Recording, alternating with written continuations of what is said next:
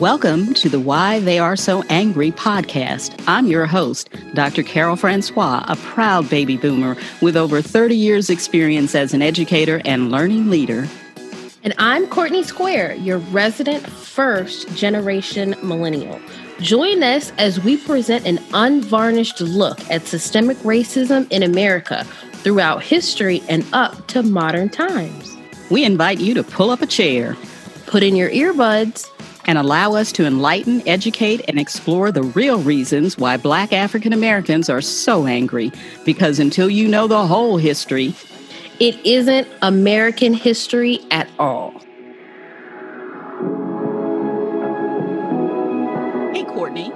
Spring usually signals the beginning of horse racing season. In fact, one of the most famous horse races in America is the Kentucky Derby. Yep, Aunt Carol, the run for the roses is famous worldwide, but I bet you're going to tell me and our listeners that even in the field of horse racing, systemic racism has been lurking around the stables.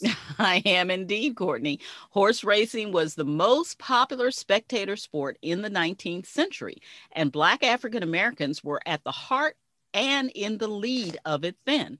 Now, if you've watched the Derby, you have probably seen a bronze statue of the first Kentucky Derby winner, a horse named Aristides, and it stands in Churchill Downs courtyard just behind the racetrack's famous Twin Spires grandstand.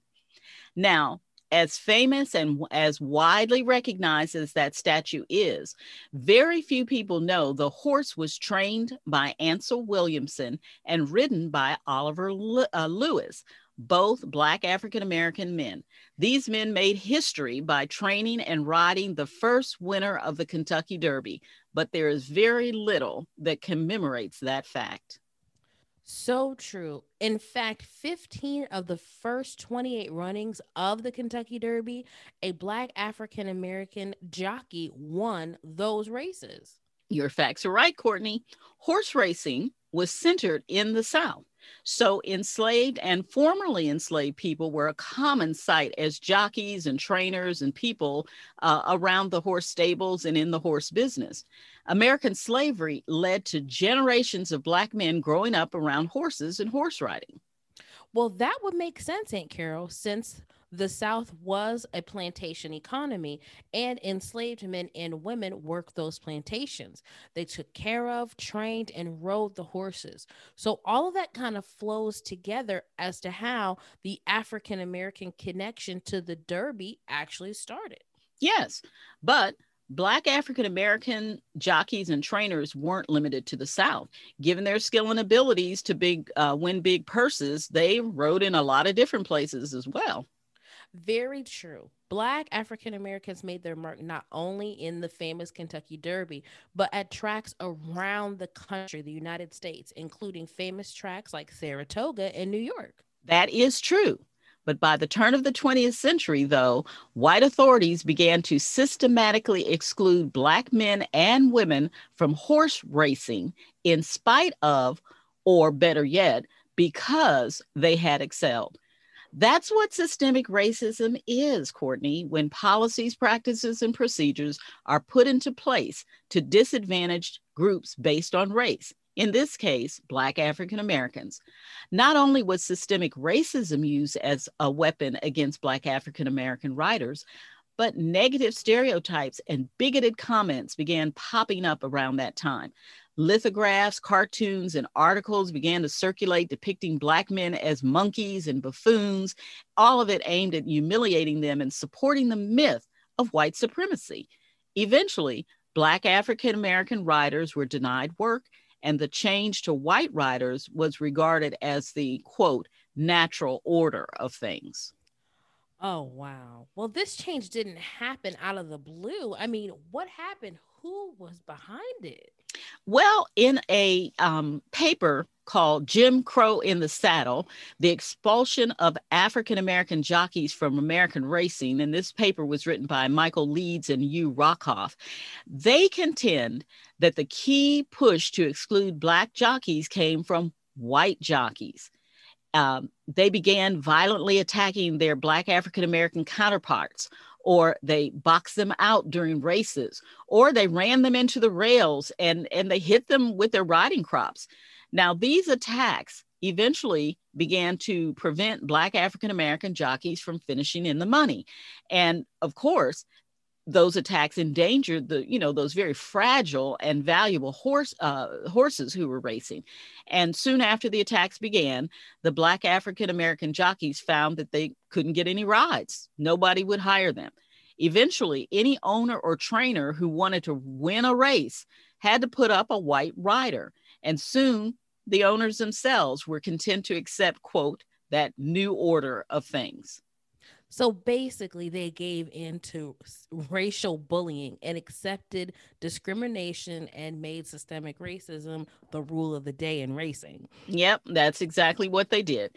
Now, compounding that was the idea of Jim Crow. As racism became more prevalent in the form of Jim Crow laws and segregation, Black African Americans were not held in high regard, and most were denied licenses to race as horse racing turned into a business with lots of rules and regulations that owners and trainers and jockeys had to follow. So that would probably explain why from 1921 to the year 2000, when I was 18 years old, there there were no African American riders in the Kentucky Derby. No doubt, no doubt. You are right, my dear niece. Now, we've talked a lot about that famous Kentucky Derby, which seems to be the icon of horse racing. So it's fitting you have a story about that fabled racetrack and a Black African American jockey associated with it. I understand he lived a fairly amazing life. Yes, he did. His name was Jimmy Wink Winkfield, and he's relatively unknown in the name of sports, even though he dominated horse racing for most of his young his young life.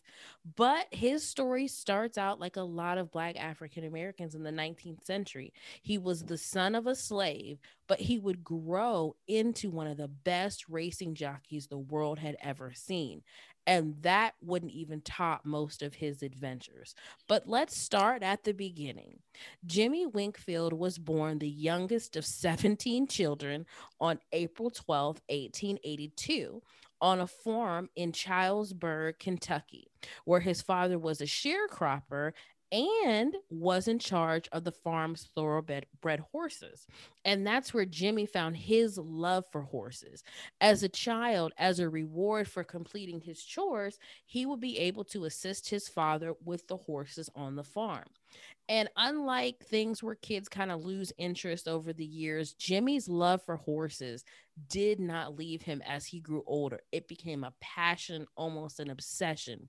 He dreamed about becoming a jockey because at that time, much like the NBA stars and football stars of the day, black jockeys were superstars and he wanted to race next to his hero, Isaac Murphy, a black jockey who became the first person to capture successive uh, wins at the Kentucky Derby and would go on to win a third.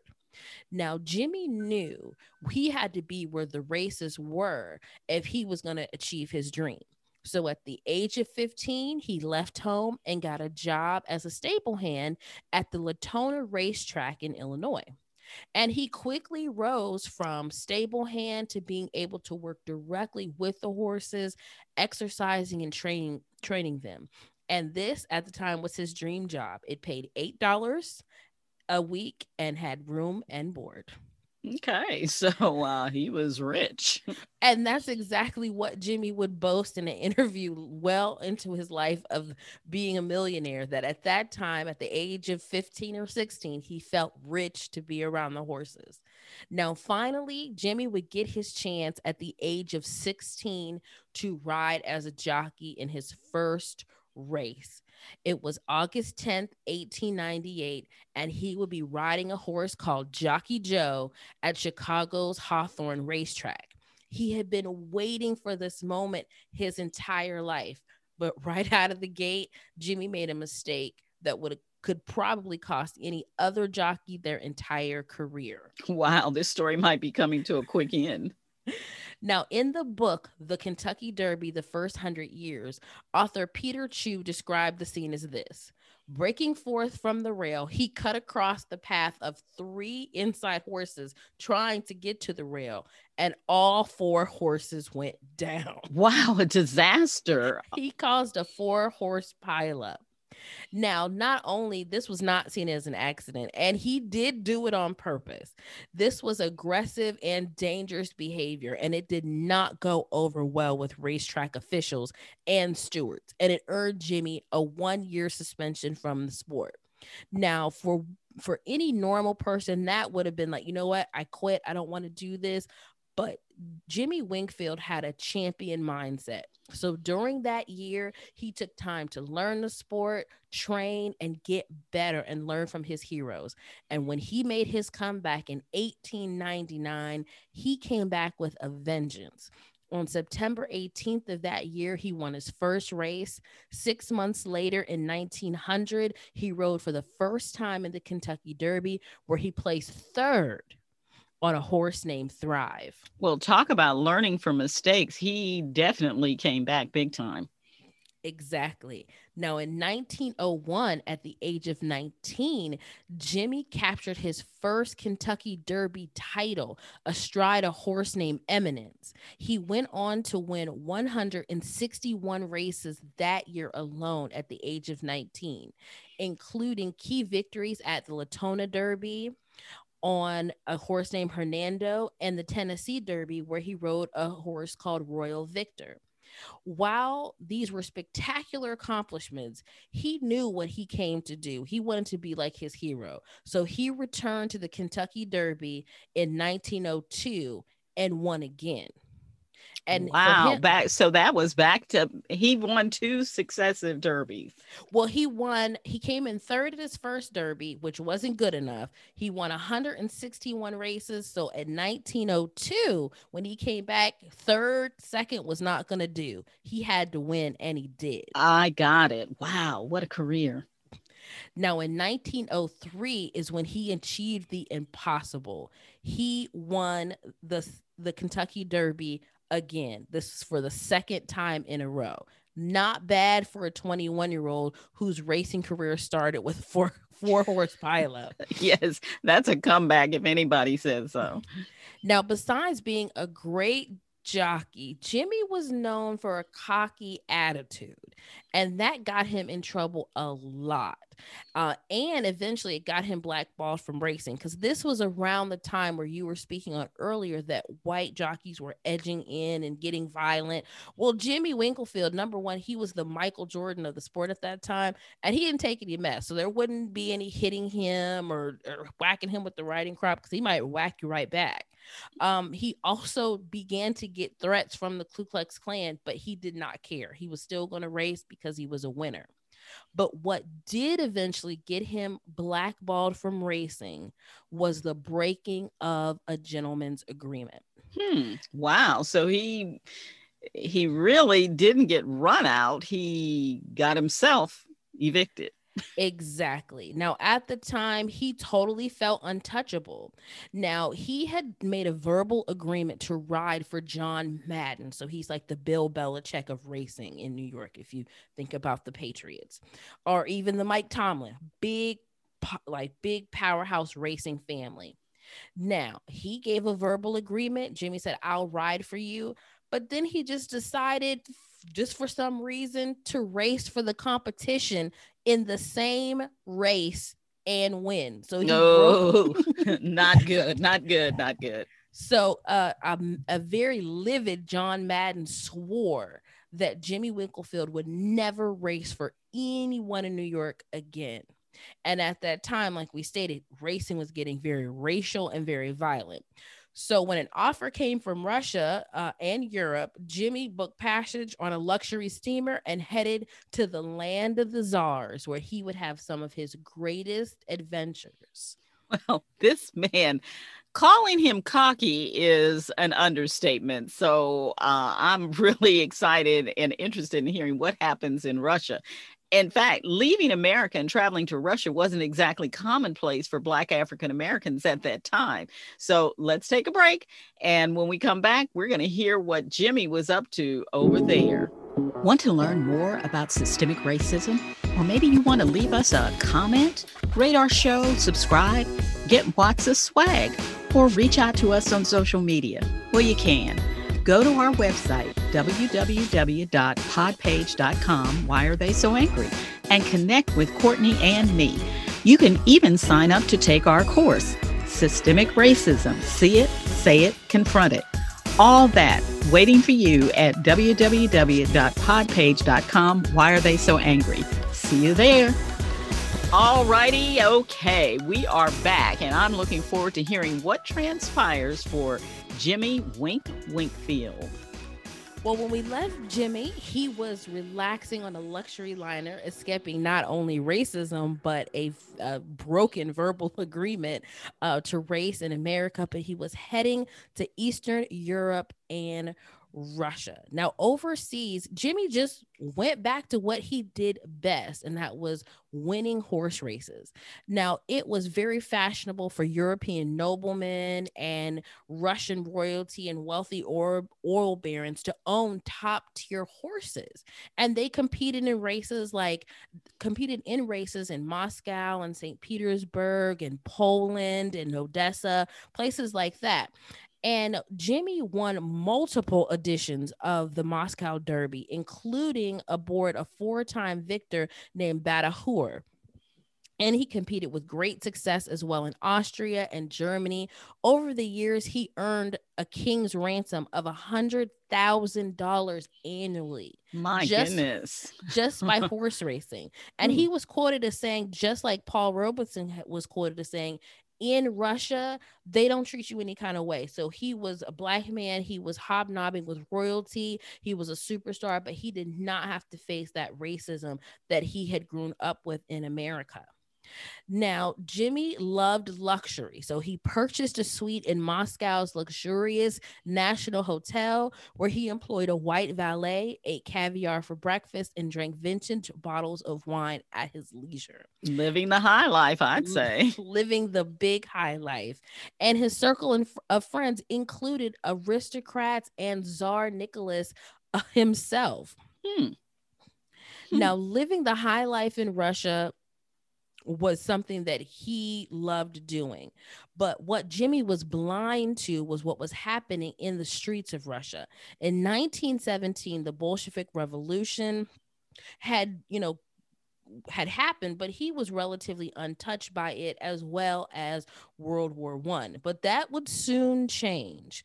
Now, he was a member of what was called the Moscow Riding Club, which counted amongst his members members of the Tsar's royal court and other members of high society.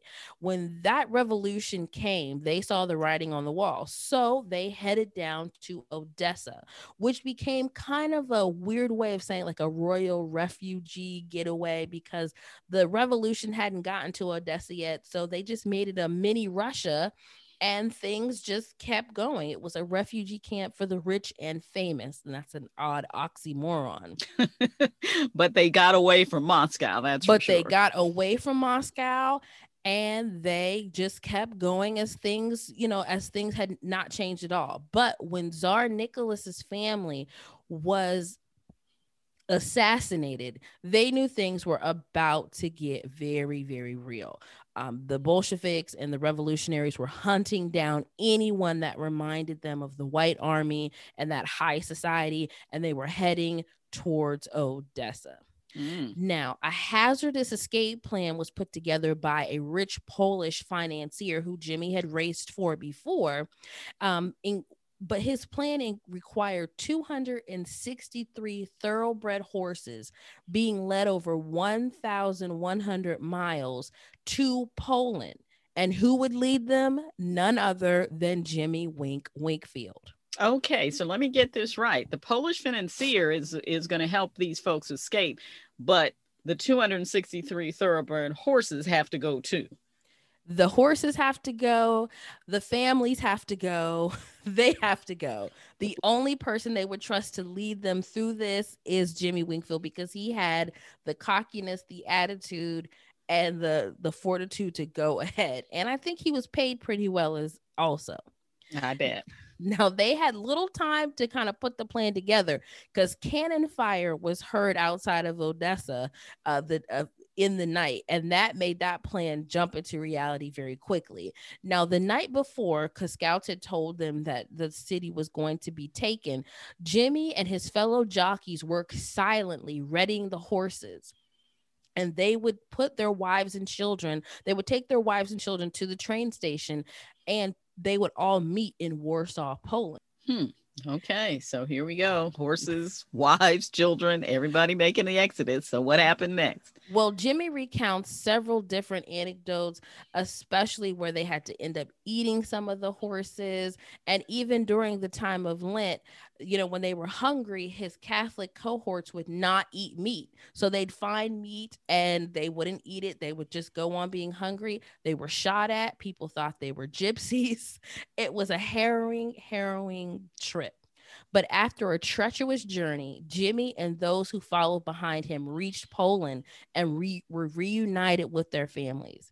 It had been a journey and they lost some horses, some of which they had to eat, but 252 horses survived the trip. My goodness. But Jimmy didn't stay in Poland. His final destination would be France, where he would purchase a lovely chateau and marry the daughter of a Russian baron. Jimmy retired as a jockey and became a horse trainer in France, where he lived up until World War II.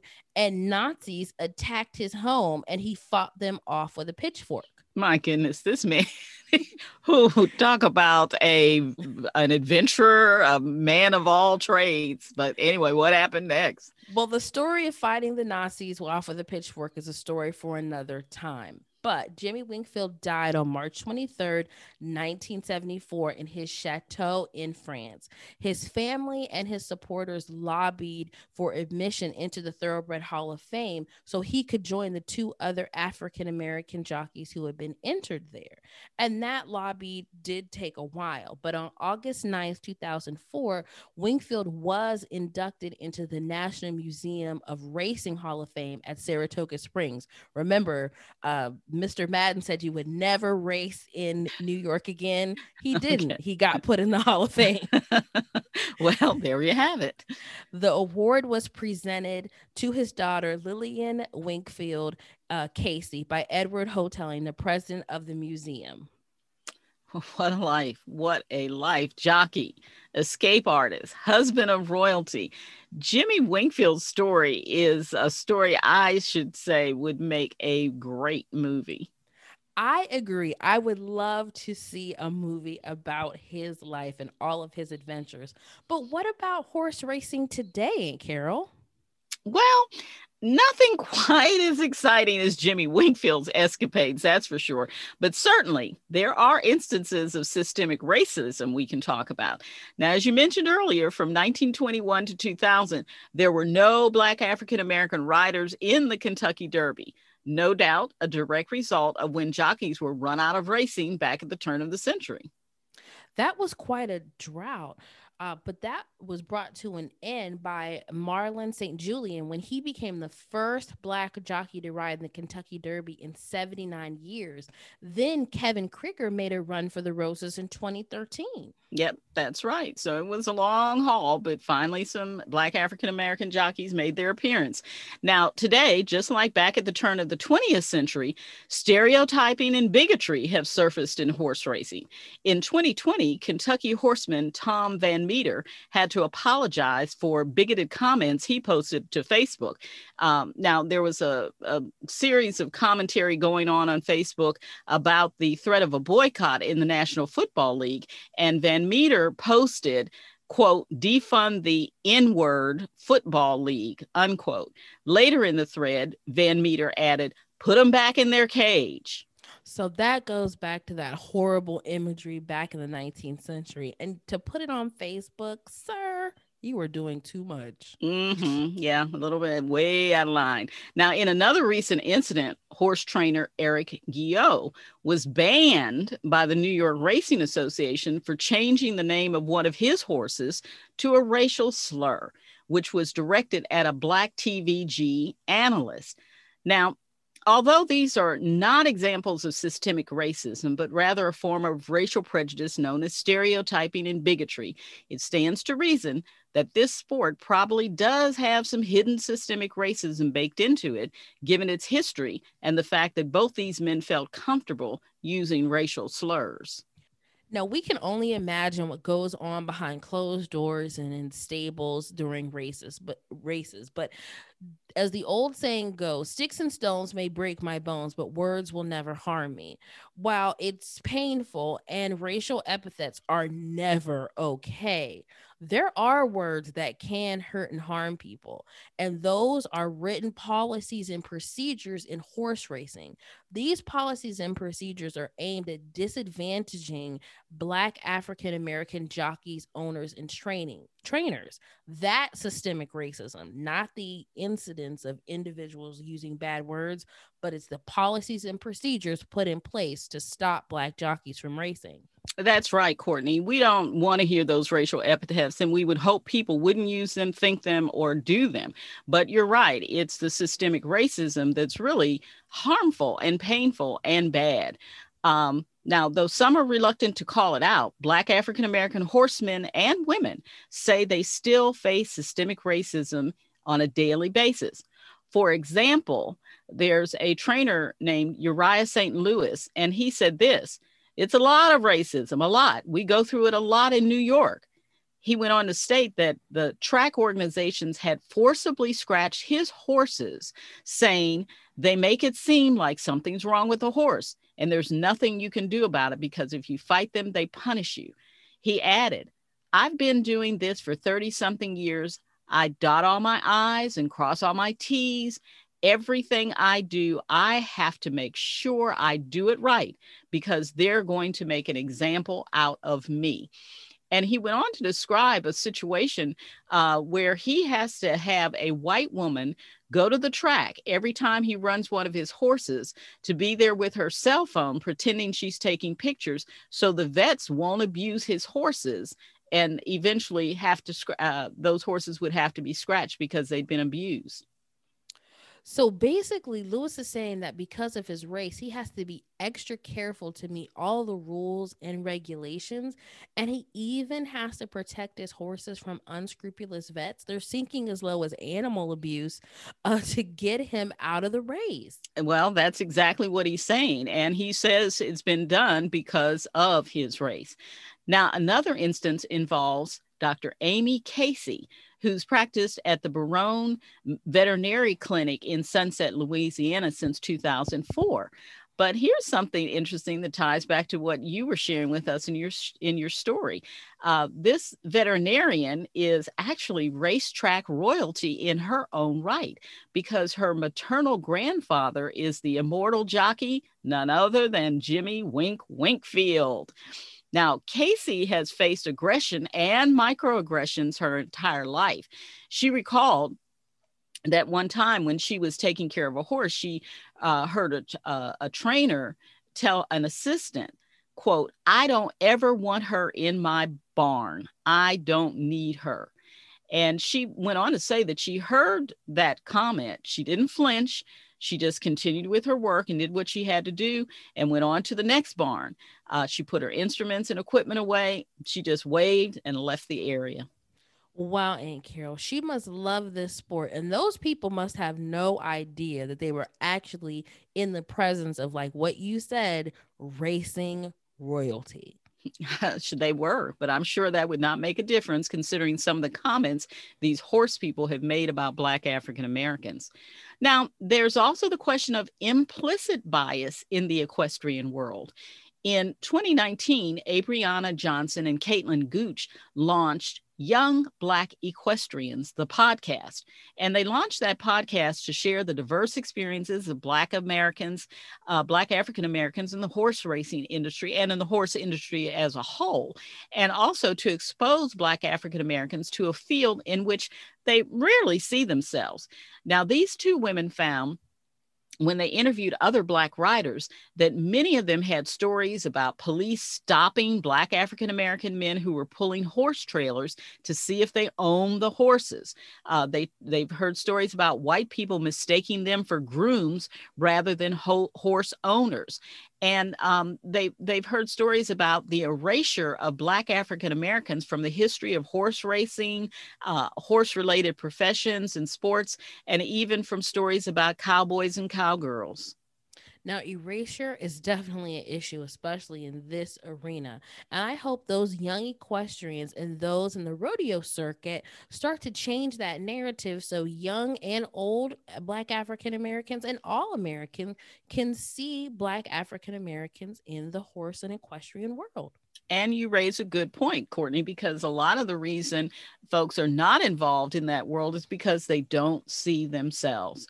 Now, another problem is the paucity of owners in the racing world.